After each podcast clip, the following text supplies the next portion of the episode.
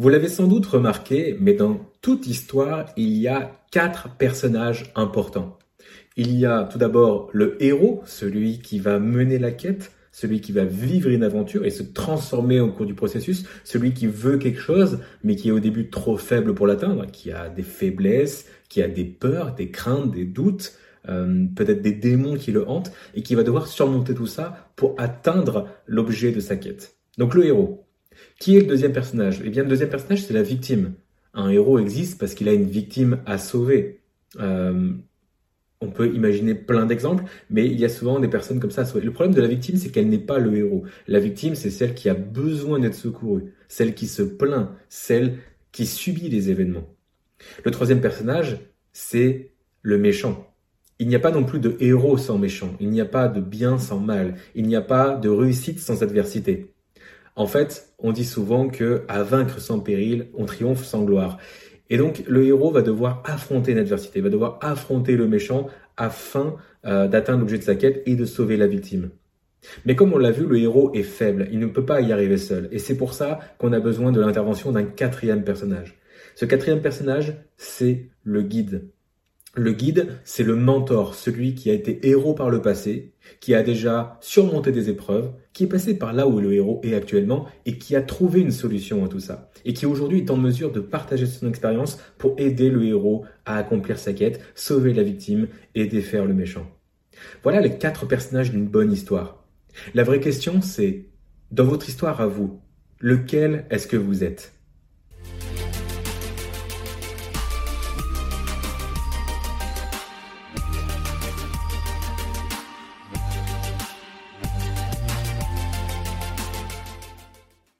Bienvenue sur ce nouvel épisode de podcast. Je suis heureux de vous retrouver. C'est tout nouveau. On vient de démarrer la saison 2 euh, de ce podcast. Euh, actuellement, c'est le podcast de Meryl Camus. On n'a pas encore euh, établi de nom, mais vous savez quoi? J'y cogite.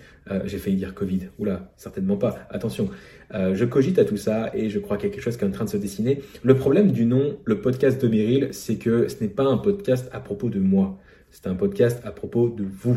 C'est pour vous aider, c'est pour partager. Alors, bien sûr, je parle un petit peu de moi, mon retour d'expérience, on apprend à se connaître, tout ça. Mais j'ai pas envie que ce podcast soit spécialement euh, autour de moi. Donc, certes, je suis un peu euh, l'élément qui ne bougera pas au fil des saisons, a priori, euh, encore que on pourrait imaginer que des personnes prennent le relais du podcast. Mais j'ai pas envie d'attirer l'attention spécialement sur moi. En tout cas, c'est pas la manière dont je vois les choses aujourd'hui. C'est pour ça que je souhaite changer de nom. Et vu que je n'en avais pas et que c'est en cours de construction, j'ai pas posé de nom et je me suis dit je vais pas attendre d'avoir un nom pour démarrer le podcast, sinon il va jamais démarrer. Donc nous voici euh, aujourd'hui. Avant de démarrer l'épisode du jour, qui vous l'avez compris va parler euh, de l'analogie autour de ces quatre personnages, de quel est euh, le héros que vous incarnez, de comment ça peut faire une différence dans votre business et euh, de comment ça peut faire une différence dans votre vie plus globalement. Et on va également aborder d'autres sujets. Avant de parler de ces sujets-là, donc, euh, j'aimerais faire euh, une petite nouveauté. C'est un shout-out, un shout-out, un shoot-out, je ne sais pas comment, comment on peut l'exprimer. Euh, alors, c'est pas, pas grand-chose, mais juste pour témoigner un petit peu des personnes qui ont réagi au premier épisode. vous, étiez, vous étiez quand même relativement nombreux à avoir écouté le premier épisode et je vous en remercie. J'ai également eu des feedbacks, des, des remerciements, des, des commentaires. ça fait plaisir. Il n'y en a jamais de trop, ça c'est sûr. Commence seulement à accueillir des, suggestions parce qu'il y a un petit délai entre le moment où j'enregistre, le moment où il est diffusé, etc. Donc là, il s'est pas passé beaucoup de temps, mais euh, mais ça m'a fait plaisir, ça c'est sûr. Euh, j'ai reçu euh, plusieurs commentaires encourageants. Il y en a un en particulier que j'ai bien apprécié, c'est un mail que j'ai reçu de la part de Océane. Océane qui me dit bonjour, j'ai bien compris l'intérêt de l'avatar client profilé au lieu de parler à monsieur tout le monde. Merci à toi. Du coup, je me suis abonné à ta chaîne YouTube. Bonne journée. Eh bien, Océane, merci pour ton abonnement. Je suis ravi que le premier épisode t'ait plu. J'espère que tu es en train d'écouter ce deuxième. Et, et voilà, on se, on se retrouve sur les prochains épisodes. Et je t'invite voilà, à parcourir la chaîne YouTube, à apprendre ce que tu as à apprendre. Je te souhaite un bon succès dans ton aventure. Donc c'est pour le petit shout-out euh, du jour. Attention, si vous me laissez des commentaires, des avis, il pourrait bien que euh, euh, je vous remercie dans le prochain épisode. En tout cas, voilà, c'est ce que je voulais faire avant de démarrer. Maintenant, on peut rentrer dans le vif du sujet. On a parlé des quatre personnages principaux d'une histoire. Le héros, le méchant, la victime et le guide. J'aimerais qu'on passe un peu plus en revue les différents rôles que vous pouvez jouer. Et je vais déjà vous spoiler, on joue tous les rôles à la fois. Vous êtes parfois la victime, parfois le héros, parfois le guide, parfois le méchant. Je suis parfois la victime, parfois le héros, parfois le guide, parfois le méchant. Maintenant, qu'est-ce qu'une victime? La victime, eh bien, c'est la personne qui se plaint. La victime, dans l'histoire, dans la vie, dans le business, c'est la personne qui se plaint, qui ne prend pas la responsabilité, qui est relativement négative et comme je l'ai dit tout à l'heure, qui subit les, événements. Ça nous est tous arrivé d'être une victime un jour. Ça m'est déjà arrivé d'être euh, de mauvaise humeur, un petit peu fatigué, un petit peu ronchon et euh, de me cogner le petit doigt de pied euh, dans, le coin de table et de, râler, de ronchonner, de crier et de me plaindre. Pourquoi? Parce que j'ai juste besoin d'attention, j'ai juste besoin de tendresse, qu'on me réconforte. Vous voyez ce que je veux dire? Ça vous est déjà arrivé aussi, ça, d'être dans cet état-là. Le problème, c'est quand ça devient votre identité. Quand vous êtes une victime. Il y a une différence entre agir comme une victime, avoir momentanément un comportement de victime, et être une victime à part entière. C'est deux choses différentes si vous êtes une victime, ça fait partie de votre identité, c'est quelque chose que je vous invite à changer. Parce qu'il ne peut pas y avoir de belles histoires autour de, la victime. Les histoires se passent au niveau du héros, pas de la victime. Donc changez cette approche-là, sinon vous allez vivre une histoire qui n'est pas passionnante. Vous allez vivre l'histoire de votre vie qui sera celle d'une victime. Et c'est pas ce que, je, ce que je vous souhaite, en fait. C'est ok d'être une victime pendant 10 minutes, de se plaindre, d'évacuer, de, de, subir, de lâcher, de ronchonner. Mais ce n'est pas ok d'être une victime pendant 10 ans. Donc voilà mon appel à l'action pour vous. Si vous vous reconnaissez, si vous quand, vous serez dans cette posture de victime, dites-vous, OK, là, je suis conscient que je suis en mode victime, il faut que je switch pour un autre mode. Le problème des victimes aussi, c'est qu'ils n'aident pas les autres. Une victime subit des événements, elle se fait secourir, mais euh, une victime n'aide pas euh, les autres personnes euh, à évoluer. J'ai juste bougé un petit peu la caméra parce qu'il y avait l'affichage. Alors ça me disait batterie faible, j'espère que ça, que ça va tenir. Tac, pourtant c'est branché. écoutez, on verra. Donc, Voici qui est la victime. si vous vous reconnaissez là-dedans, euh, ce n'est pas une bonne nouvelle. Au passage, j'ai un message pour toutes les victimes qui m'écoutent. Je suis désolé de l'annoncer comme ça. Euh, j'ai un message pour toutes les, personnes qui, s'intéressent à, mes programmes ou, qui veulent euh, transformer leur vie et leur business et qui viennent vers moi en posture de victime. Ce ne sont pas des victimes, mais ils viennent vers moi en posture de victime. Certaines personnes, avec toute la bienveillance du monde, viennent me voir et me disent Ah, Meryl, je suis tellement heureux de rejoindre ton programme, je suis tellement heureux de travailler avec toi, d'apprendre de, de, ce, que tu as à nous partager. Euh, j'espère que ça va le faire. Euh, je compte sur toi, c'est ma dernière chance. Et ça, c'est un discours qui n'est pas méchant, mais qui peut être extrêmement pénalisant pour la personne qui le prononce. Ce que tu es en train de me dire, c'est que tu mets tous tes espoirs sur moi et sur ma capacité à te donner des conseils. Alors tu devrais plutôt miser sur toi et te faire confiance pour atteindre tes objectifs. Je veux bien que vous compreniez une chose. Je ne suis pas là pour vous sauver. Je ne suis pas un sauveur. Je ne suis pas là pour sauver les victimes en détresse. Tout simplement parce que je ne suis pas le héros de l'histoire. Je ne suis pas un héros qui cherche à sauver des victimes et à se faire mousser. Ça, c'est le syndrome, euh, comment s'appelle ça? C'est syndrome, le syndrome du sauveur. Je ne suis pas un héros qui aide les victimes. Mon rôle à moi, c'est d'être le guide qui aide les héros à se transformer et à gagner l'aventure. Et donc là, il y a un décalage. Le héros sauve la victime, mais c'est le guide qui montre la voie au héros. Parfois, vous me prenez pour le héros, alors que le héros, c'est vous. Parfois, vous me prenez pour le héros, alors que je suis le guide. Et quand vous me prenez pour le héros, vous vous positionnez en victime. Vous attendez de moi que je vous sauve. Et ce n'est pas le rôle que je tiens à jouer. Et ce n'est pas le rôle que j'aimerais que vous jouiez. Parce que si moi je suis le héros, ça veut dire deux choses. Soit vous êtes la victime et vous n'arriverez à rien dans votre vie, dans votre business, et je prends votre contrôle et je vous empêche d'atteindre des choses. Soit je suis le héros et vous êtes un héros aussi. C'est parfait. Mais du coup, on se retrouve avec deux rôles de héros. Or, il ne peut pas y avoir deux héros dans une histoire. Il n'y en a qu'un seul qui vit une aventure. Chaque héros a son histoire. Et si on est tous deux des héros, ça veut dire qu'on a deux histoires différentes. Et que nos deux histoires ne vont pas se rencontrer. Et du coup, je vais travailler avec quelqu'un d'autre et vous aussi. Donc il faut bien se mettre d'accord sur les rôles qu'on s'attribue et sur l'attitude qu'on a. C'est une métaphore évidemment pour expliquer la manière dont on se comporte, mais comme ça c'est relativement simple. Personne ne vous sauvera. Je ne vais pas vous sauver et personne ne le fera à votre place ou alors un héros temporaire de temps en temps, mais ça vous sauvera pas définitivement. Euh, vous savez, euh, dans les textes religieux, on, lit Aide-toi et le ciel t'aidera. Donc d'abord tu t'aides, d'abord tu te remontes les manches, et ensuite euh, les choses vont, se mettre en place pour, pour t'aider. Si vous ne savez pas si vous êtes encore dans la posture de victime, interrogez-vous sur les promesses que vous font les marketeurs. Ce que j'entends par là, c'est que les promesses alléchantes que vous voyez souvent sur Internet tendent à vous positionner comme victime. Parce que plus la promesse est forte et plus la promesse est alléchante en vous disant ce n'est pas de votre faute, euh, si vous n'avez pas réussi jusque-là, c'est pas, c'est pas de votre faute. Tout ce qui est vous enlever la responsabilité, ça vous transforme en victime. Si tu n'as pas réussi à atteindre tes objectifs, c'est à cause de quelqu'un d'autre. C'est parce qu'il y avait un méchant qui t'empêchait de réussir. Ce sont des procédés marketing qui fonctionnent bien, mais qui vous enlèvent votre pouvoir. Alors vous, ça vous fait vous sentir bien. Vous dites, ah, bah, c'est pas de ma faute, c'est bien. Alors c'est parfait, j'ai trouvé la solution maintenant. Et vous mettez tous vos espoirs dans cette nouvelle solution, dans ce nouveau mécanisme qui va euh, vous rapprocher de vos objectifs.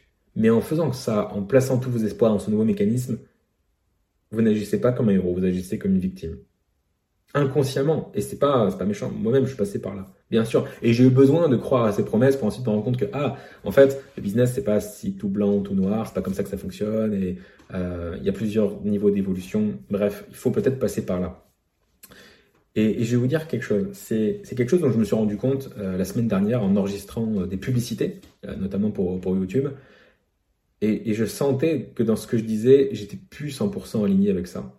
Euh, et c'est super drôle parce que ça, il arrivait strictement la même chose avec euh, un de mes confrères entrepreneurs. C'est que on est conscient que pour atteindre cet objectif, eh bien c'est c'est pas aussi simple qu'une nouvelle solution, qu'une nouvelle formule pour la richesse, que ceci, cela. Il faut, il faut de l'abnégation, il faut un certain plan, il faut du travail, il faut du temps, euh, il faut un niveau de conscience, il faut évoluer. Et puis, j'estime pas être arrivé au sommet, loin de là. Hein. Juste à mon modeste niveau, je vois que bah, ce qu'on annonce, ça suffit pas forcément.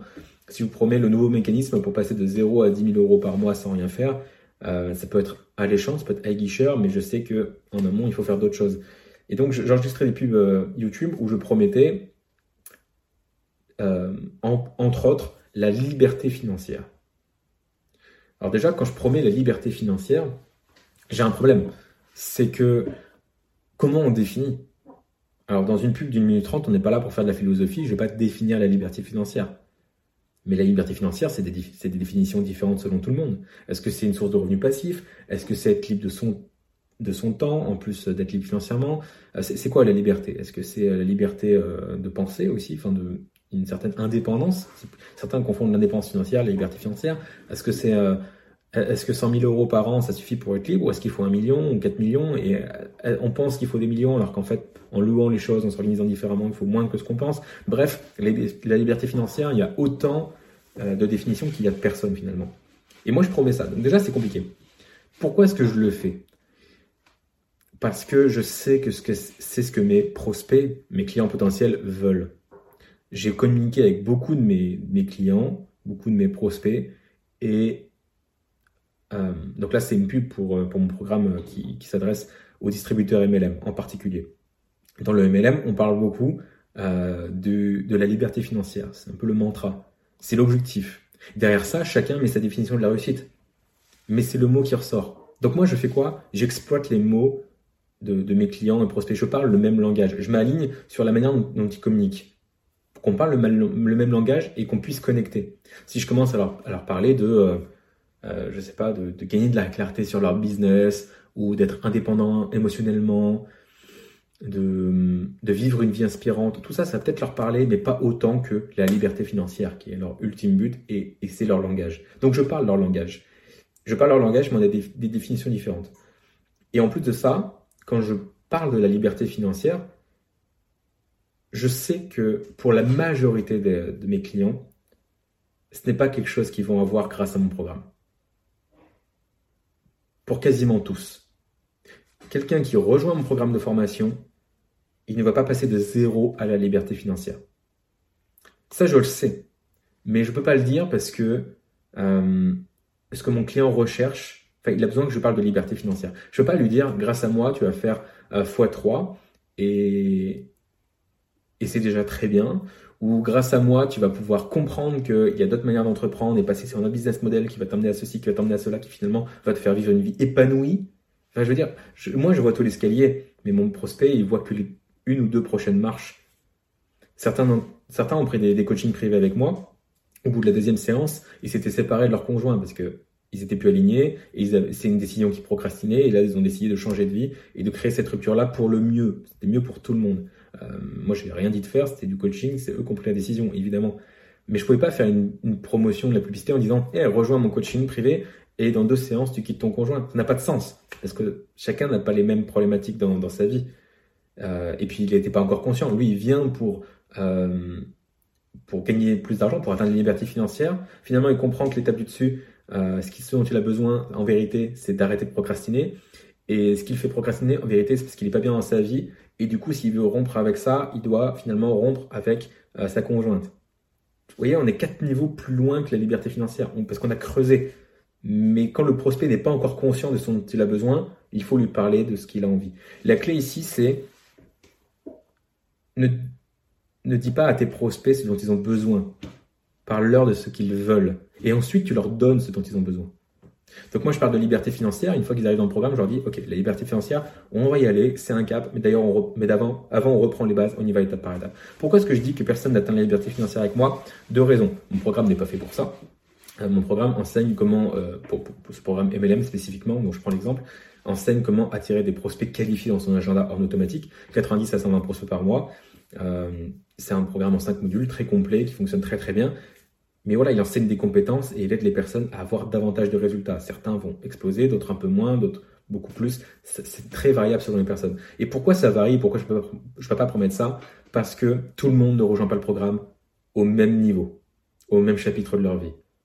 De même que dans une classe de CM1, il va y avoir des élèves avancés, premiers de la classe, pichent tout, qui sont à l'aise avec cette discipline, d'autres qui vont être un peu plus à la traîne, qui vont avoir des compétences ailleurs, mais là spécifiquement sur ce qu'on leur demande de faire euh, en CM1, ils sont, ils sont à la traîne. Il y a plusieurs niveaux dans une même classe. C'est un peu la même chose pour les programmes de formation. Et il y a des personnes qui viennent à moi, qui ont déjà un business qui tourne à, à 500, 1000, 2000, 3000 euros par mois.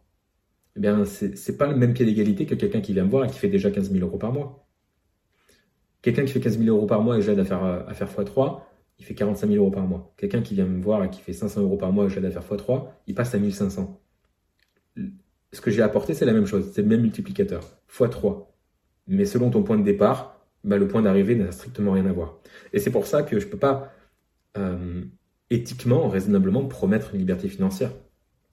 Ou en tout cas la délivrer. Et quand bien même quelqu'un y parviendrait. Ça m'est arrivé d'avoir des clients qui, euh, qui sont passés à, des chiffres, enfin plus de 5 chiffres, et qui ont atteint cette liberté financière.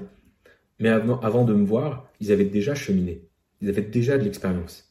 Ils s'étaient déjà formés. Il y a une différence quand, quand, on vient me voir et que je suis le premier formateur, ou quand la personne, ça fait 5 ans qu'elle fait du développement personnel, qu'elle était à deux séminaires de Tony Robbins, qu'elle s'est formée auprès de trois euh, mentors différents, qu'elle a pris des coachings, et, et qu'elle a expérimenté et progressé, et que ça fait 10 ans qu'elle entreprend ou quelqu'un voilà, qui est un parfait débutant. Je veux dire, c'est deux profils différents. Donc, ça serait, c'est malhonnête en fait. C'est pas que c'est malhonnête, mais euh, il faut être conscient du truc en fait. C'est que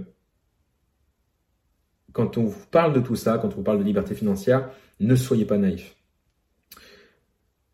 Au début, je comprenais pas comment on pouvait accepter d'être désaligné comme ça. Au début, je me dis mais pourquoi est-ce que les gens font des promesses qu'ils peuvent pas tenir ou pourquoi est-ce qu'on dit ça Ils disent ça alors qu'en est-ce que c'est prendre les gens pour des cons? Et après, j'ai compris que non c'est que si tu veux aider les gens, il faut d'abord capter leur attention. Et si j'utilise pas le mot liberté financière ou leur langage, tout simplement, je ne vais pas capter leur attention. Et si je capte pas leur attention, ils pourront pas travailler avec moi et obtenir des résultats. Je sais que je vais leur faire obtenir des résultats. Mais ils pourront pas en obtenir s'ils travaillent pas avec moi. Et ils travailleront pas avec moi si j'ai pas leur attention. Donc je suis OK d'être désaligné temporairement sur le message que je donne en front-end au début, c'est-à-dire liberté financière, euh, je vous parle de ce que vous voulez, et je suis OK après, de, quand ils viennent travailler avec moi, que je leur donne ce dont ils ont besoin. Et ça, c'est un truc que, j'ai. C'est un de mes apprentissages de, cette semaine. Même si c'est quelque chose qu'on m'avait déjà dit il y a quelques années. Euh, un des premiers séminaires auxquels j'ai assisté euh, pour faire la transition de surendetté à indépendant, c'était, euh, vous savez, c'est, le séminaire Quitter la retraite là, de, Cédric Anissette. On en pense ce qu'on veut, mais c'était, c'était un séminaire phare. Je crois que c'était l'édition 2017 où j'étais allé. Je sais pas si vous connaissez. Et euh, il, avait dit, il avait dit ça, euh, lui ou un, participant d'ailleurs, je ne sais plus. C'était parler aux gens de ce qu'ils veulent et donner leur ce dont ils ont besoin. Ça, je vous l'ai déjà dit tout à l'heure, mais je, vais prendre là cette phrase-là. Bon, elle est très connue finalement, mais elle est vraiment puissante. Donc, je l'avais captée à ce moment-là, je trouve ça intéressant. Et là, des années plus tard, je me dis, ah, elle revient et sous une autre forme. Vous voyez ce que je veux dire? C'est c'est comme quand on lit un livre quand on a, quand on a 20 ans, quand on, on le relit quand on en a 40, bah, c'est pas, pas la même lecture. Et l'exemple qu'il prenait, c'était, imagine tu vends euh, un programme pour euh, avoir des abdos, perdre du poids, etc. Les gens, ce qu'ils veulent, c'est avoir des abdos, et pour ça, ils veulent euh, la solution de facilité. La nouvelle technique, la machine, la pilule qui fait perdre de la graisse, c'est la solution de facilité. Les gens ont un niveau de conscience où ils veulent de la facilité. Donc toi, si tu arrives et que tu leur dis, écoutez, la vraie méthode pour faire des abdos, c'est manger moins, faire du sport. C'est manger des légumes. C'est manger des brocolis. C'est pas sexy. Donc les gens ne vont pas s'intéresser et dire ah, c'est bien ce que tu dis, mais c'est pas sexy, donc je vais aller chez le concurrent. Le problème, c'est que le concurrent, il donne peut-être moins de résultats parce qu'il se... donne des tactiques, mais pas les vraies stratégies. Tandis que si vous dites découvrez mon nouveau programme révolutionnaire, mon exercice qui fait perdre des abdos instantanément, les gens vont trouver ça sexy, ils vont venir à toi. Et là, ils vont découvrir ton programme. Au tout début du programme, tu vas leur donner ce pourquoi ils sont venus. Tu vas dire, bon, voici l'exercice secret. Maintenant, ça, l'exercice, ça va vous donner 5% des résultats. Pour avoir 95% des résultats, voici ce que vous devez faire. Module 2, manger des brocolis. Module 3, manger des brocolis. Module 4, manger des brocolis.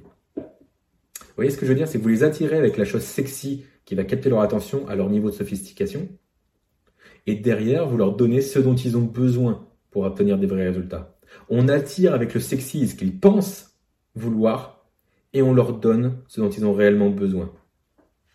Un autre exemple, c'est que j'avais rejoint un, mastermind, donc un, groupe d'entrepreneurs, essentiellement composé de coachs. Et c'était super intéressant de voir que des personnes rejoignaient ce mastermind pour, plus de 10 000 euros l'année. Et au bout de quelques mois, ils se rendaient compte que finalement, l'entrepreneuriat, n'était pas fait pour eux. Et euh, ils devenaient artistes ou passaient à, un autre pan de leur vie et devenaient totalement épanouis. La promesse de base, c'était euh, passer, pas, de 10 000 à 50 000 euros par mois. Je ne sais plus exactement c'était quoi la promesse, peu importe. Ils arrivent. Est-ce enfin, ils repartent. Est-ce qu'ils ont atteint la promesse? Non. Est-ce qu'ils sont heureux? Oui. Et est-ce qu'ils sont déçus du programme? Non. Tu peux être ultra satisfait euh, d'un programme ou d'un mastermind sans avoir atteint les résultats. Parce que ces gens-là, ils avaient juste besoin de comprendre qu'ils n'étaient pas faits pour l'entrepreneuriat. Et ils ont mis trois mois à le comprendre au lieu de passer 30 ans peut-être sur la mauvaise voie. Vous voyez ce que je veux dire? Donc je ne sais pas de justifier quoi que ce soit, hein. c'est juste un peu une réalité du marché. Je ne sais pas trop si vous êtes, si vous êtes prêt à l'entendre, euh, je, peux, je, peux, également me tromper, c'est juste ce que je perçois aujourd'hui. Et moi, il m'est arrivé de suivre des programmes. Euh, à, une époque, il me semble que j'avais suivi un programme pour, euh, pour monter à, je sais pas, à 10 000 euros par mois, un truc comme ça. Bah, C'était mauvais, mauvais exemple parce que je l'avais fait. Mais il y avait un autre où, pareil, il y avait une promesse de revenus et finalement, j'étais en deçà. Euh, parce que j'ai déjà suivi des, accompagnements pour monter à 100 000 euros par mois. J'y suis encore jamais parvenu.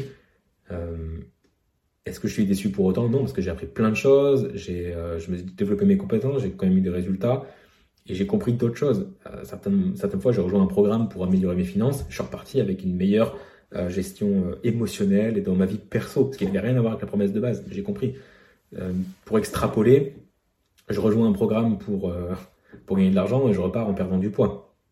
Pas en perdant des sous, sinon ce serait stupide, mais, en, mais en perdant du poids. pourquoi? Parce que euh, en comprenant comment générer plus d'argent, je comprends qu'il faut le faire avec euh, un business qui m'aligne, qui est moins stressant, dans lequel je vais plus m'impliquer. Donc je suis plus, plus soulagé, plus heureux. Donc j'ai moins de pression, moins besoin de compenser avec de la nourriture. Donc du coup, je mange moins et en plus je trouve un équilibre, donc je fais du sport, donc je perds du poids. Tu vois, tu, tu, viens pour une destination et tu repars avec totalement autre chose. Bon, je, me suis un peu euh, éloigné du, sujet, mais ça pour vous dire que si vous croyez encore aux belles promesses, vous êtes une victime. C'était la punchline du podcast. Mais c'est pas méchant, moi aussi je suis une victime des fois. Mais parfois il faut passer par cette étape-là pour ensuite évoluer. Mais euh, donc voilà, c'est pour les promesses. Et mais encore une fois, arriver d'acheter des programmes, euh, même des petites formations, etc. Bah, moi, il m'est arrivé plein de fois d'acheter une formation, comment écrire son roman. Par résultat, des romans, bon oui, j'en ai publié, mais je l'ai publié, euh, euh publié un il y, a, il y, a, longtemps, là j'en republie un autre.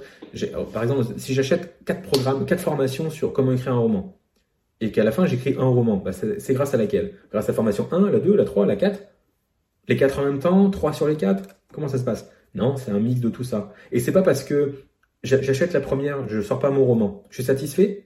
Enfin, je suis déçu Non, je suis pas déçu, je suis satisfait, j'ai appris plein de trucs. J'achète une deuxième formation, comment écrire mon roman. J'ai avancé sur mon roman, j'ai compris d'autres choses, il est toujours pas publié. publié. La promesse n'est pas tenue, mais je suis super satisfait parce que j'ai avancé. La troisième, je publie mon roman, super, je suis content. La quatrième, j'en rachète un, comment écrire son roman. bon, vu que j'avais déjà atteint les résultats, j'apprends d'autres choses qui vont m'aider pour la suite, mais j'avais déjà atteint les résultats, donc ça me concerne plus. Tu vois, il y a une différence parfois entre ce qu'on vient chercher et ce qu'on donne. La, conclusion ici, c'est vends-leur ce qu'ils veulent, donne-leur ce dont ils ont besoin. Et ça marche dans les deux sens. Ça marche en tant que marketeur, comment mettre en avant ses offres, et ça marche aussi en tant que victime, comprendre que parfois ce qu'on veut, c'est pas ce dont on a besoin. Vous voyez? Dans, les deux sens, ça se voit. Euh, j'espère que ça fait sens, c'est un petit peu confus. Euh, je vais prendre un, petit verre d'eau avant de poursuivre. Pour la caméra, j'ai ma petite tasse Madame Vedette. Alors, je vais pas faire comme le coup des dernières fois où j'ai bu mon café pendant l'épisode. À la fin, il était froid et j'en garde une mauvaise expérience. Donc, Madame Vedette va rester dans son coin. Je vais plutôt prendre ma gourde avec de l'eau. Je vais m'éloigner du micro quand même, sinon ça va être désagréable pour vous. Ok. Donc, on a vu ce qui était une victime. Vous avez compris que je ne pouvais pas vous sauver et que personne ne pouvait le faire. Il n'y a que vous qui pouvez vous sauver. On a vu la différence entre euh, donner ce que les gens veulent et leur donner ce dont ils ont besoin. Maintenant, le deuxième rôle, le héros. Qu'est-ce qu'il fait le héros, le héros d'une histoire? Il prend 100% de la responsabilité. Comme dit Darren Hardy, vous n'êtes pas responsable de ce qui vous arrive, mais vous êtes responsable à 100% de ce que vous faites, de ce que vous ne faites pas, et de comment vous réagissez à ce qui vous est fait. Il dit ça dans son bouquin L'effet cumulé, que je vous recommande très chaudement. Donc le héros, il prend 100% de la responsabilité. Le héros, il sauve les victimes, on l'a vu.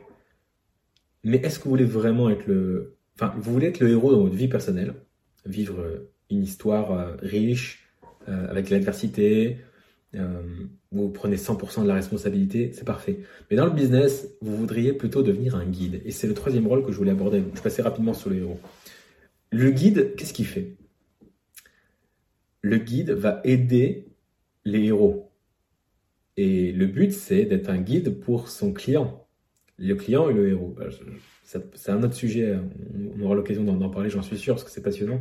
Mais le, héros de l'histoire, c'est pas vous, c'est votre client. Et vous, vous êtes le guide pour l'aider.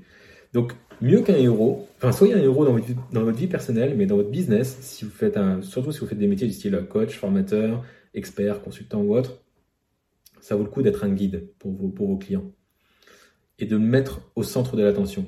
Alors dans les histoires traditionnelles, dans les récits, les guides, on les connaît. C'est euh, Dumbledore pour Harry Potter, c'est Yoda pour Luke Skywalker, c'est Gandalf pour euh, la communauté de l'anneau, euh, ou, Frodon d'ailleurs. Frodon, Frodo, je sais plus comment on dit, je crois qu'il y a un changement de traduction euh, au fil des années.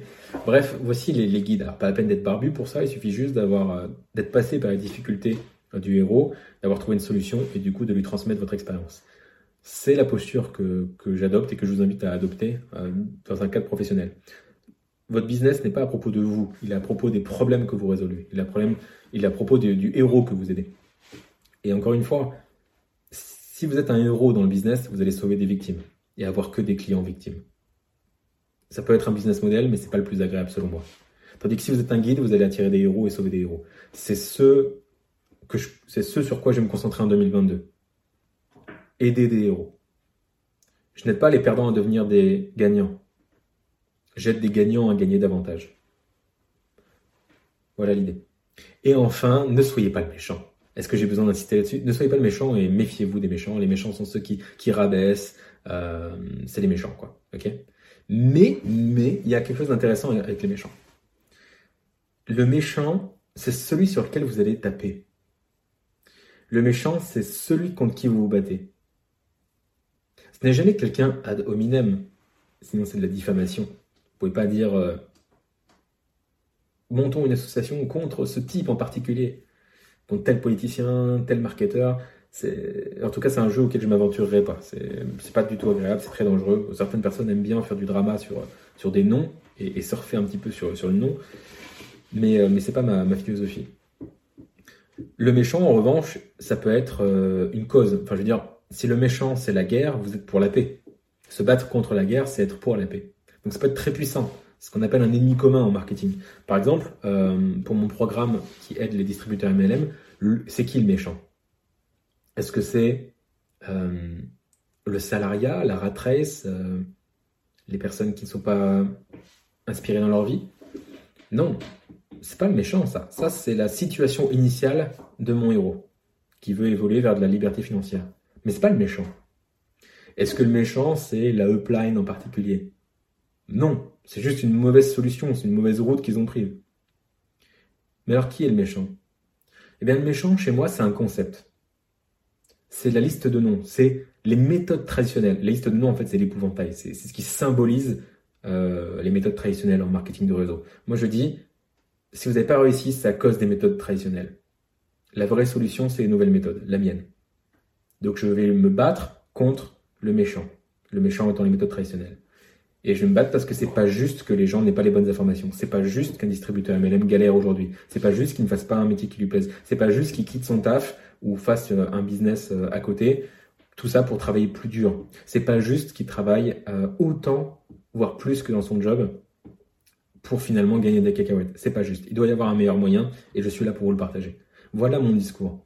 Voilà le méchant contre qui je me bats. Et le fait d'avoir un ennemi commun, ça me permet de lui taper dessus et de fédérer. Il n'y a rien de tel pour fédérer un groupe que de taper sur un ennemi commun. C'est très très puissant. Alors vous allez dire, ah oui, mais Meryl utilise encore les, techniques qu'on décrivait tout à l'heure sur les victimes, à savoir euh, des promesses, leur faire croire que c'est pas de leur faute. Oui, mais c'est puissant et on a besoin d'entendre ça au début.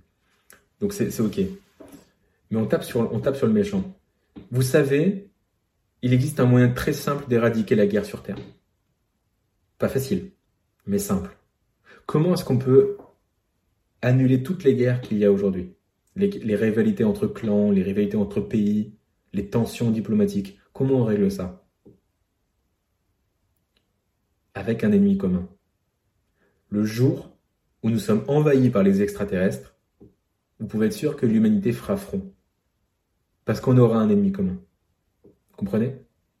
Aujourd'hui, l'ennemi commun, c'est l'étranger, c'est euh, un autre pays, c'est un autre clan, un clan rival. Mais le jour où il y a un ennemi encore plus méchant qui vient, il va bien falloir qu'on s'allie pour lutter contre le méchant. On a déjà vu ça, on a déjà vu ça dans des histoires. Le héros qui s'allie avec euh, l'ancien méchant pour faire face au nouveau méchant encore plus fort. C'est ça, c'est l'ennemi commun. Et avoir un ennemi commun dans votre business, ça permet de fédérer une communauté. Voici les quatre rôles dont je voulais vous parler. Euh, je sais que c'était un petit peu théorique, mais le storytelling, quand il est appliqué à un business et qu'il est bien maîtrisé, vous le voyez, ça peut être très puissant. On, a un niveau un peu plus profond, euh, surtout par rapport à la semaine dernière, peut-être un peu moins concret, encore que, mais voilà, je, vous le partage parce que je trouvais que c'était euh, des, sujets intéressants. Il y a plusieurs autres choses que je voulais vous partager. Vous savez qu'à la fin de, la session, euh, je vais vous partager une citation, je vais répondre à une question de la communauté. Je vais faire mon petit bilan de la semaine quand même. Et, je vous terminerai par un quick win. Mais avant ça, j'ai un ou deux autres sujets que je voulais aborder avec vous. Le deuxième sujet, c'est le One Thing. Alors le One Thing, si vous ne savez pas ce que c'est, c'est ce livre en fait. Alors je, me suis procuré la semaine dernière pendant que je me baladais à Cultura. Faut pas me lâcher à Cultura. Vous me lâchez à Cultura, j'y suis pendant une heure. Je tripote tous les livres, je lis tout, je, me balade, je fais quelques allers-retours. Euh, je commence un petit peu à évoluer maintenant, mais je sais pas, j'ai eu, ma période où finalement euh, je ne remets plus mon avenir dans les livres, je, suis conscient de savoir assez, je suis conscient d'être assez pour évoluer, j'ai tout en main, j'ai plus qu'à passer à l'action et plus à perdre mon temps. Donc je suis passé un petit peu par cette phase-là, j'en reviens tout doucement, mais autrement, par nature et pendant très longtemps, je pouvais passer des heures dans une, dans une librairie ou à la FNAC ou à Cultura. Peut-être que c'est votre cas aussi, surtout si vous avez une nature un peu introvertie comme moi, vous pouvez passer du temps. Euh, moi, c'est beaucoup pour les livres business, je sais que certains, c'est pour les, les romans, les fictions. Euh, je suis pas aujourd'hui, je suis pas très ouvert à ça. Je suis pas très sensible à ça. Plus j'écris, plus je m'intéresse aux autres fictions et plus je lis d'autres fictions. Donc, euh, je sais là dans quelques mois que je vais passer. Avant, je passais tout mon temps dans le rayon entreprise. Maintenant, je vais décaler ça au rayon euh, roman, c'est certain. Mais voilà, il y, a, toujours, en fonction de centre d'intérêt, un rayon qui m'intéresse.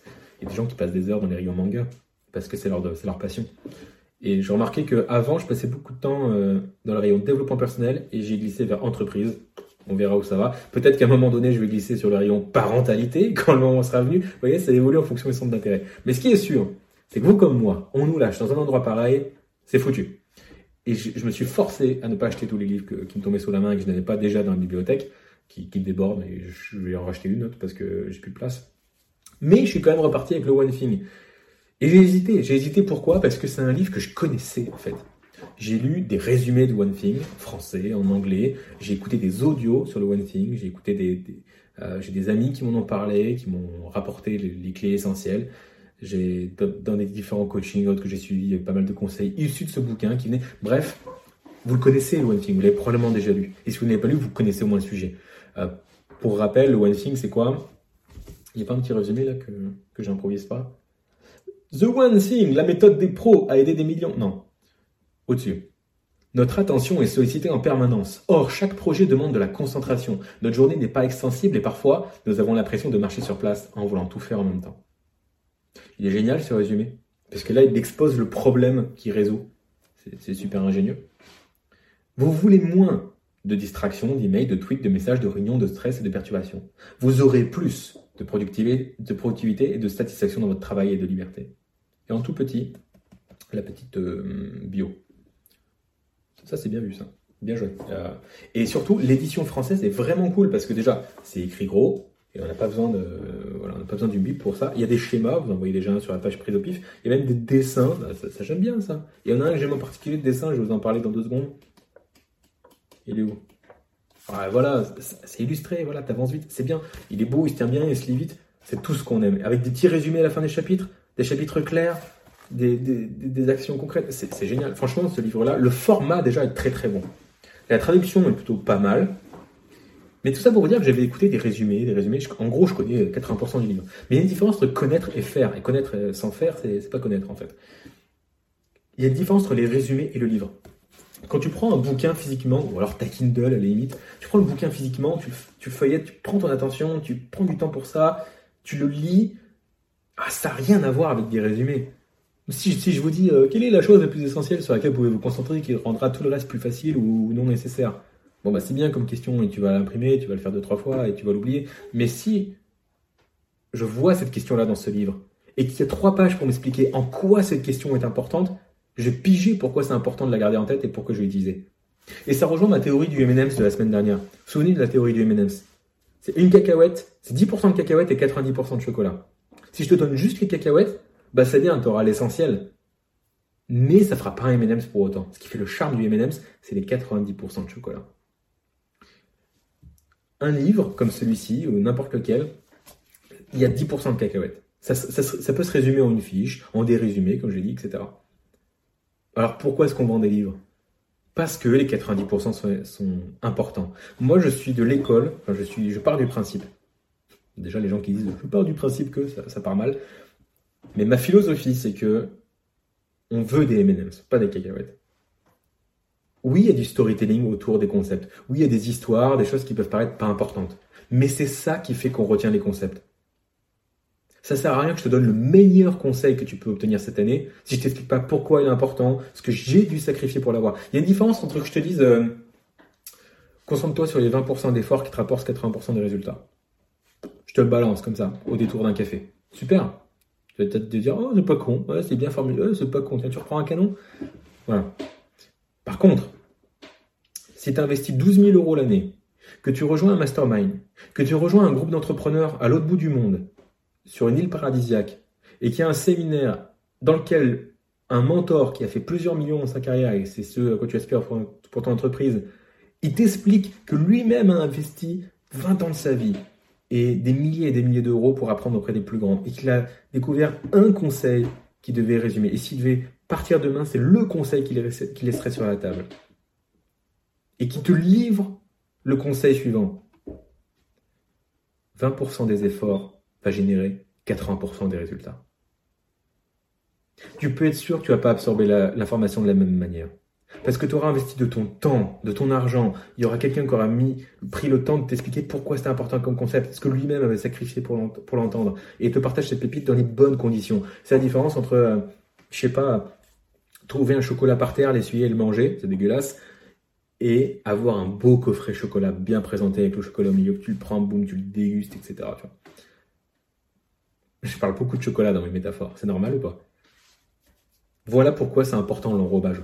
Et voilà pourquoi c'est important de, lire le livre avec les histoires qui est autour. Comment se faire des amis de Del Carnegie, c'est genre 30 euh, conseils pour, euh, pour mieux vivre, etc. Avoir des meilleures relations.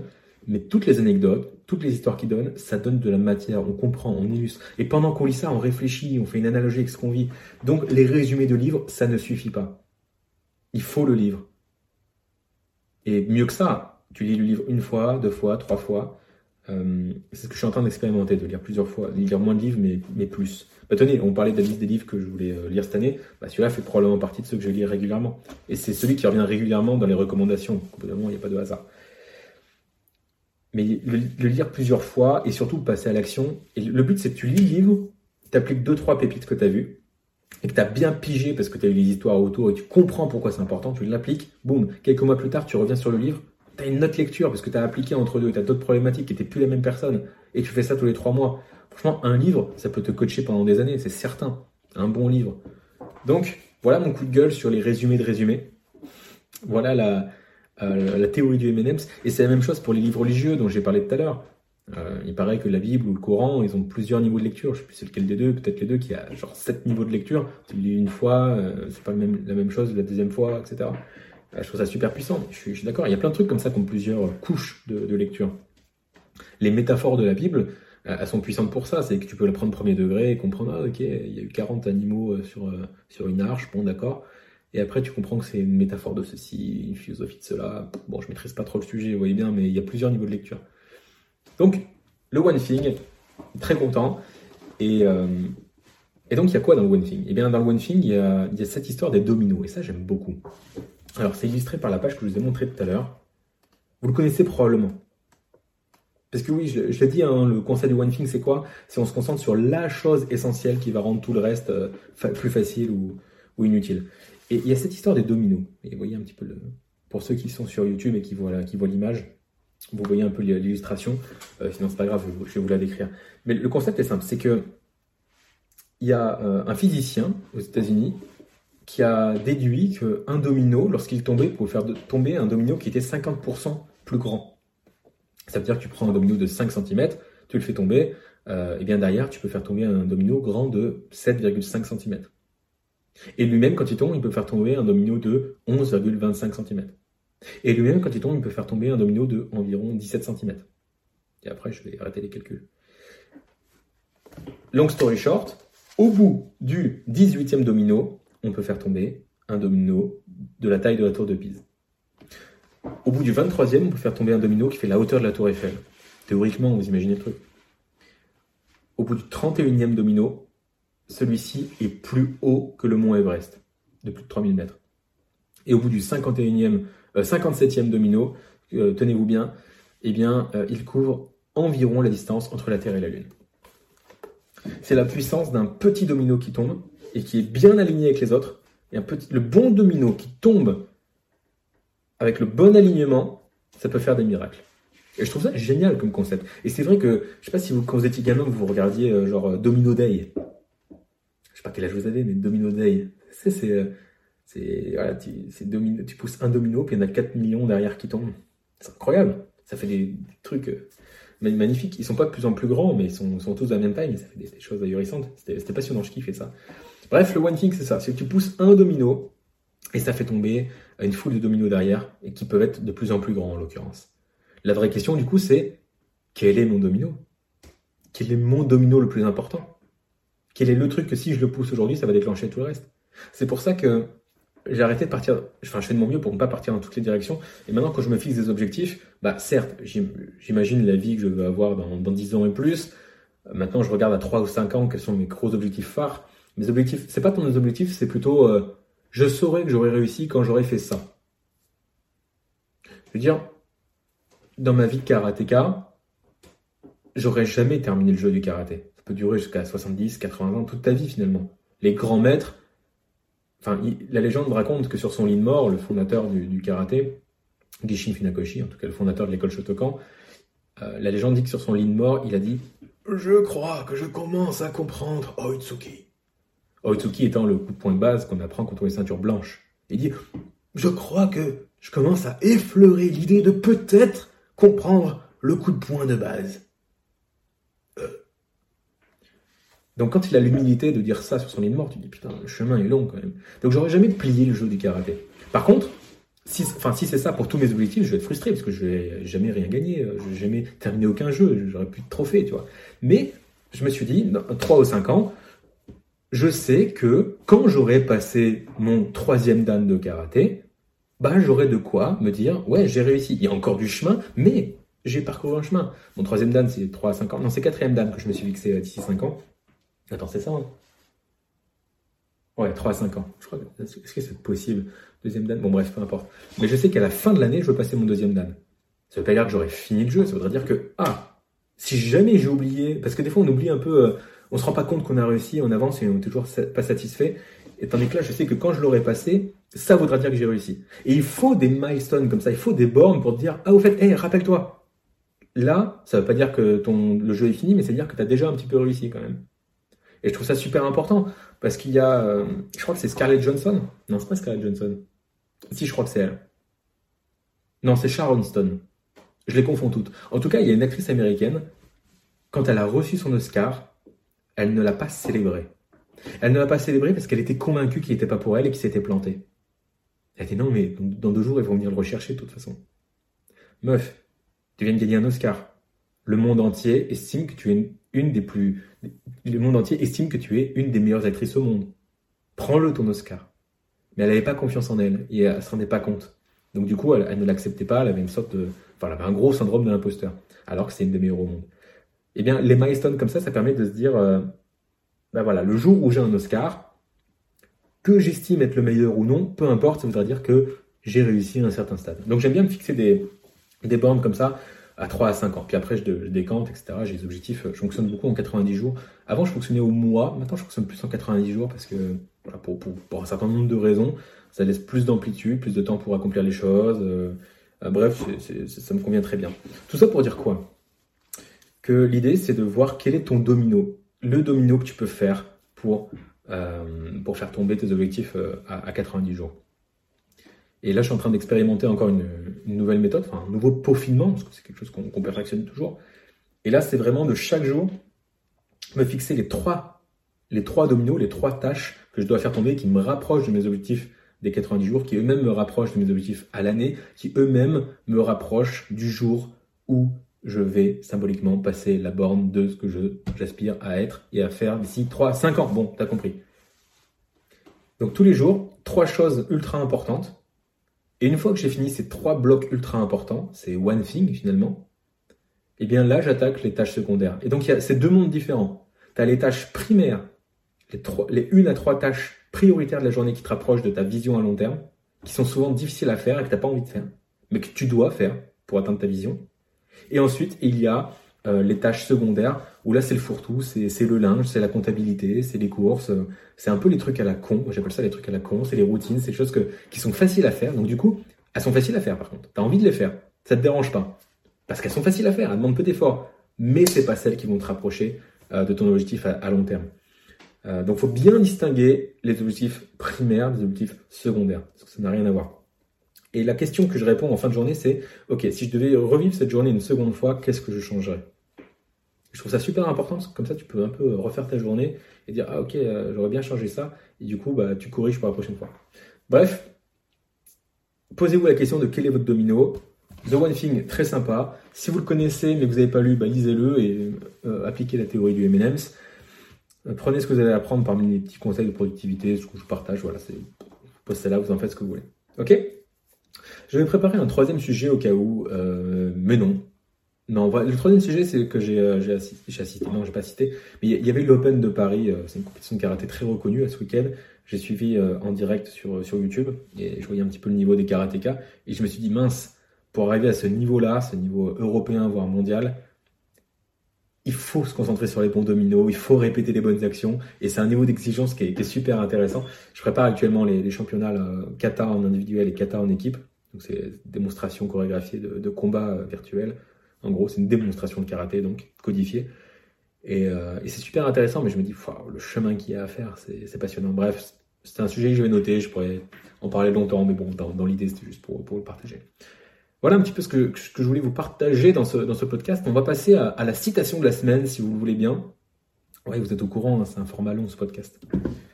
C'est un format long et c'est parce qu'on prend le temps. Euh, et j'essaie au mieux qu'il soit euh, digeste, bah, toujours en respectant la théorie du M&M's. Il y a des cacahuètes, mais plutôt que vous les balancer à la tronche dans deux trois posts Instagram euh, euh, designés là, bah, on prend le temps. et vous prenez ce qui vous avez à prendre, vous réfléchissez en même temps. Peut-être que vous êtes en train de faire la vaisselle, ou peut-être que vous êtes en voiture en même temps. Tu vois, tu peux faire plein de trucs. Je sais que ça peut être un peu long, même en vitesse accélérée, mais on prend le temps. En tout cas, moi j'aime bien. Citation de la semaine. La citation de la semaine, c'est l'argent n'a pas d'odeur. Alors, il n'y a pas spécialement de morale derrière, mais je voulais vous raconter l'histoire qui est derrière parce que je la trouvais super intéressante. Euh, on dit souvent que bon, l'argent ne fait pas le bonheur, certes, même s'il contribue euh, fortement, qui diront les pragmatiques. Euh, certes, l'argent gouverne le monde, mais surtout, l'argent n'a pas d'odeur. Et ça veut dire quoi ça? Ça veut dire que l'argent, quelle que soit l'activité, quelle que soit la manière dont on l'a eu, bah, ça reste pas moins de l'argent. Et d'où ça nous vient? Ben, Ça nous vient d'une histoire de pipi, tout ça. L'histoire commence, on, est, on est dans le premier siècle après Jésus-Christ, hein, on est sur Rome. Et c'est l'histoire de l'empereur Vespasien. Alors, l'empereur Vespasien, Vespasien, c'est celui qui prend le relais après le suicide de Néron. Celui qui a, prétendument cramé euh, tout ce qui passait sous la main. Et le truc après Néron, c'est que les caisses de l'État sont à sec. Donc là, l'empereur doit redresser un peu la situation économique du pays, enfin du pays de, l'Empire. Mais comment on fait? Comment on fait pour assainir les finances de Rome? Eh bien, Vespasien, il a créé un nouvel impôt. C'était déjà comme ça à l'époque. On ne change pas une équipe qui gagne, il crée un impôt. Donc forcément, les gens ne sont pas contents. Et cet impôt-là, c'est quoi? C'est une taxe sur les urines. Et oui, pourquoi? Parce qu'à l'époque, l'urine, c'était une précieuse denrée. L'urine était euh, collectée dans les toilettes publiques. Pourquoi? Parce qu'après, ça servait euh, pour les teinturiers, ça servait pour dégraisser les peaux, ça permettait de préparer les tissus, ça permettait de, les teindre, euh, et ça permettait de blanchir, de blanchir le linge. Je vous passe toute la chimie qui est derrière, je ne maîtrise pas trop. Mais du coup, il y avait, cette taxe sur l'urine, parce que l'urine était précieuse et elle servait beaucoup à l'époque. Cette taxe était jugée plus ou moins injuste par, par, les Romains, et Vespasien, du coup, on l'attaquait pas mal là-dessus. Et parmi ceux qui l'attaquaient, ben, il y avait son fils Vespasien, Titus. Titus, euh, il emmerdait un peu son père, il dit Mais t'es fier de toi, là, faire un taxe sur, sur l'urine, t'as pas honte? Et et là, c'est rigolo parce que d'après euh, la légende, l'histoire veut que euh, Vespasien, il prit son fils, il montra son, argent, ses, pièces d'or, etc. Il lui fait sniffer les, pièces d'or, il dit Tiens, qu'est-ce que t'en penses de ça? Renifle, vas-y, je te dis. Et là, il répond Pecunia non olet.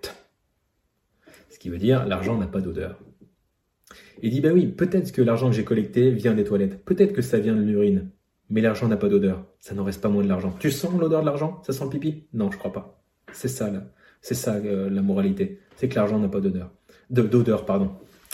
Et Vespasien, du coup, il a été célébré par les Parisiens parce que à partir du 19e siècle, eh bien, les urinoirs publics, on les appelle les Vespasiennes. Voilà l'histoire de l'argent n'a pas d'odeur. Ça vous permettra de briller en société si jamais vous ne savez pas d'où ça venait.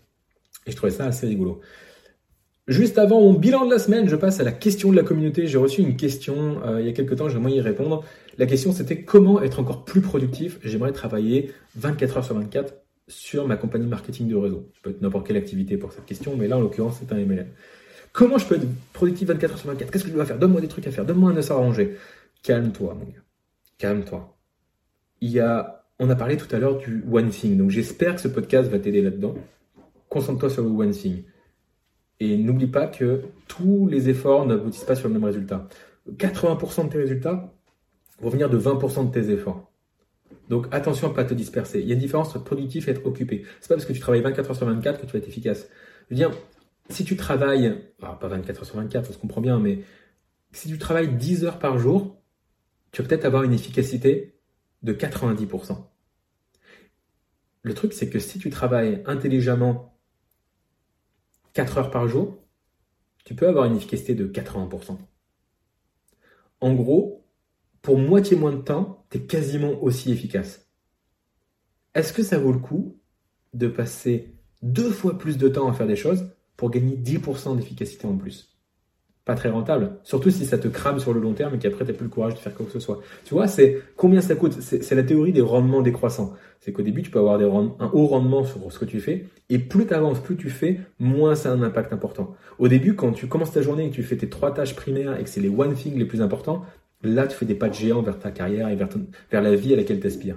Mais quand tu termines ta journée à changer le logo de ton site, à à mettre en page deux trois trucs, enfin je sais pas, faire des, tâches un peu comme ça, bon, à, checker les conversations, être over présent sur, euh, sur les conversations d'équipe, etc., ben là tu perds en rendement, tu perds en efficacité. Donc, garde ça à l'esprit et comprends que tu n'as pas besoin de travailler tout le long. Euh, et du coup, qu'est-ce que tu fais le reste du temps? Si tu ne travailles pas, qu'est-ce que tu fais du reste du temps? Bah, get a life, bro. Get a life. Get a life parce que c'est ce qui va te rendre intéressant aux yeux de tes prospects. Quelqu'un qui travaille 24 heures sur 24 dans son MLM, qui est obsédé, qui pense ça, qui, qui se lève MLM, qui mange MLM, qui dort MLM, quelle que soit ton activité d'ailleurs, est-ce qu'il est intéressant ce type-là? Eh bien, pas autant que quelqu'un qui fait du MLM à temps partiel, gagne bien sa vie, euh, s'occupe des 20% de résultats, euh, d'efforts qui rapportent 80% des résultats, et qui à côté fait du surf, euh, pratique du sport, prend le temps de lire, a du temps pour sa famille. Ça, c'est inspirant. Après tout, les gens qui vont te suivre veulent te ressembler. Et qui a envie de cravacher 24 heures sur 24 Certains passionnés comme toi, probablement, mais la plupart des gens, ils veulent pas ça. Ils veulent un complément de revenu avec le moins d'efforts possible. Ils veulent, euh, ils veulent une vie inspirante, une vie équilibrée avec de la famille, des amis, des loisirs, etc. Personne n'a envie d'être un bourreau de travail, ou trop peu de monde. Et ces gens-là sont entrepreneurs. Donc ils vont pas forcément te follow ou, devenir, ou venir dans ton équipe. Ou alors c'est pas le même profil. Pas tous en tout cas. Il y en a qui vont te rejoindre, mais pas tous. Et c'est pas la majorité des gens de toute façon. Or, dans ton business model MM, tu cherches la majorité des gens. Donc ce que je dirais, c'est focus sur 80-20 et le résultat get a life parce que avec euh, donc et une vie, pour la manière un peu crue, pour la punchline, mais get a life parce que c'est ça qui va te rendre encore plus attirant. Donc finalement, en prenant du temps pour toi, en faisant d'autres choses, en découvrant d'autres zones d'intérêt, de une, tu vas trouver des nouveaux cercles d'amis, des nouveaux prospects potentiels, enfin des nouveaux clients potentiels, donc des prospects. Donc c'est productif. Et en plus, en étant plus attrayant, tu seras productif parce que tu vas attirer d'autres personnes. Donc finalement, c'est en faisant moins que tu peux être plus efficace. J'espère que ça fait sens. En tout cas, c'est la réponse que je voulais te partager. Voilà pour la question de la communauté. Si vous avez d'autres questions, laissez-les-moi en commentaire sur YouTube ou même euh, répondez à n'importe lequel de mes emails avec votre question pour le podcast. Pour recevoir un email tous les dimanches pour la sortie de ce podcast, bien sûr, vous avez dû recevoir un euh, lorsque celui-ci est sorti.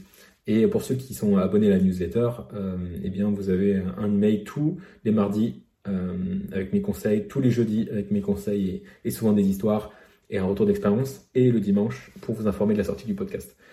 Mon bilan de la semaine, euh, quittez pas la vidéo, soyez sympa, respectez mon bilan de la semaine. la victoire de cette semaine, c'est euh, les nouvelles pubs YouTube que j'ai enregistrées, donc c'était intéressant comme exercice. Vous avez peut-être dû voir ça sur, sur Instagram, j'ai partagé quelques trucs. Un challenge que j'ai surmonté, euh, c'était de prioriser, de déléguer tout ce qui est, euh, tout ce qui est autour des dominos, de euh, créer mon framework aussi de, ma nouvelle offre. Voilà, c'était un challenge. Parce que je prépare un, nouveau programme pour cette année et du coup, ça, demande de, de synthétiser mes connaissances, d'appliquer ce framework sur des clients pour avoir des résultats, pour avoir des témoignages, pour ensuite commencer à, à peaufiner tout ça et ensuite l'ouvrir au grand public. Bref, c'est tout un processus. C'est challengeant, mais, on y arrive. Euh, le plus challengeant pour moi, c'était justement de gérer entre, rien que dans ma vie pro, entre gérer le funnel network actuellement, plus le côté CPF du funnel network, qui est un mode de financement particulier. Euh, en plus de ça, tu rajoutes que je veux, avancer sur l'écriture de mon livre euh, qui tourne autour du funnel network. Et à côté de ça, lancer un nouveau programme, tout en animant ce podcast. Ça fait beaucoup d'efforts parce que le podcast, il ne faut pas juste de l'enregistrer pendant une heure. Après, il faut gérer l'équipe autour de ça, gérer la promotion, écrire les emails dont j'ai parlé tout à l'heure. C'est beaucoup de tâches et je fais attention à rester sur les dominos je sais que je pourrais être plus 80 que ça, mais, euh, mais j'ai beaucoup de choses que je veux faire, donc je suis obligé de prendre un peu de, un peu de temps. Et voilà, la difficulté, c'est de prioriser. Je fais de mon mieux pour jongler avec tout ça, parce que j'ai pas envie de lâcher des, trucs en cours de route. J'ai pas envie de dire, je lâche le podcast parce que c'est pas rentable par rapport à votre activité. J'ai pas envie de lâcher le livre parce que euh, un livre, ça va coûter quoi, 5 euros en Kindle. C'est pas avec ça que je vais vivre, quoi. Mais c'est important à long terme parce que je veux construire cette autorité, je veux partager, je veux contribuer, euh, je veux être auteur, je veux avoir cette expérience de publier sur Amazon aussi. Euh, enfin voilà, ça fait sens pour moi, mais c'est du moyen long terme. Euh, donc voilà, il y a aussi ça à jongler entre les priorités du court terme et mes ambitions à long terme. Je pense que vous avez la même chose dans votre business. Euh, c'est un exercice, donc c'est un challenge. C'est un challenge. L'apprentissage, c'est ce que je vous ai partagé tout à l'heure sur vendre aux gens ce qu'ils veulent et leur donner ce dont ils ont besoin. Et au niveau de mes objectifs, donc je le rappelle, mes objectifs à 90 jours, c'est de lancer ce podcast, au moins 10 épisodes, de publier un livre, en l'occurrence, ce sera un livre sur le marketing de réseau et le marketing digital. Euh, troisième objectif à 90 jours, c'est de créer ma nouvelle offre, euh, mon nouveau programme, j'en dirai plus. Et le quatrième objectif, souvenez-vous, c'était de faire top 8 au championnat de Picardie en Qatar. Donc ça, a lieu quoi en février, si tout se passe bien. Euh, si c'est pas annulé à cause de, la crise sanitaire, tout ça, mais ça devrait le faire. Donc voilà mes quatre objectifs à trois mois. Euh, je n'ai pas fait d'objectif de janvier, de février, de mars. J'ai vraiment fait un objectif sur premier trimestre de l'année, les 90 jours. Voilà les quatre que je vise. La semaine passée, j'avais dit que j'enregistrerais une nouvelle pub et je reprendrai l'écriture. Oui, j'ai réussi à enregistrer une nouvelle pub, c'est parfait. L'écriture, j'ai pas pris le temps de reprendre. J'ai pas écrit une seule ligne. J'ai écrit des emails, j'ai fait des podcasts, donc j'ai créé mon, j'ai euh, agencé mon framework, donc j'ai créé du contenu, j'ai organisé des choses, mais j'ai pas écrit de ligne euh, directement sur euh, sur mon Google Doc pour le livre. Donc j'ai pas avancé vers cet objectif-là et du coup c'est mon objectif pour la semaine prochaine de reprendre l'écriture et peut-être même terminer, c'est peut-être un peu ambitieux, mais ouais, de reprendre le rythme de, deux heures d'écriture, cinq fois par semaine, euh, donc cinq séances d'écriture pour le livre qui sort euh, bah, dans cette période de 90 jours, vu que c'est mon objectif. Voilà un petit peu pour euh, mon bilan de la semaine. Je ne sais pas si ça fait écho, si ça vous parle. je l'espère. Et pour terminer ce podcast, eh bien comme d'hab, j'aimerais vous donner un quick win, une action actionnable, applicable, que vous pouvez mettre en place dans votre business. Celle-ci serait de définir votre domino. Quelle est la one thing la plus importante euh, La question à laquelle on doit répondre pour définir ça, c'est quelle est la chose essentielle euh, que si je la faisais, eh bien, ça rendrait tout le reste plus facile, voire inutile, et qui vous rapproche de vos objectifs, bien sûr. Et j'espère que vous, euh, enfin, l'autre, action que vous pourriez faire, c'est de prendre n'importe quelle autre pépite et juste de l'implémenter. En espérant que vous ayez passé un bon moment, quoi qu'il arrive. Euh, deuxième chose que je vous invite à faire, en plus du quick win, c'est de laisser un commentaire, euh, encore une fois, euh, soit par mail, soit par YouTube. Vous me dites vos victoires, si vous avez suivi, les quick wins, vos questions, vos avis, vos suggestions. Ce podcast, on le fait ensemble. On y va. Laissez une note sur Apple Podcast aussi, ça me ferait très plaisir. Et la semaine prochaine, on va aborder d'autres sujets intéressants autour du storytelling, du marketing. Bref, c'est le podcast pour les experts, pour les leaders. J'espère que ça vous a plu, j'espère que vous avez passé un bon moment, que vous avez retiré des pépites et que vous avez profité de ce Eminence euh, pour, euh, pour aujourd'hui. Je vous retrouve la semaine prochaine. Merci pour votre fidélité. Merci. Franchement, sincèrement, merci d'être arrivé jusque-là. Ça veut dire que ça fait une heure qu'on est ensemble. Merci, quoi. Je sais pas comment vous faites déjà, mais merci. On se retrouve la semaine prochaine avec un grand plaisir. Salut tout le monde.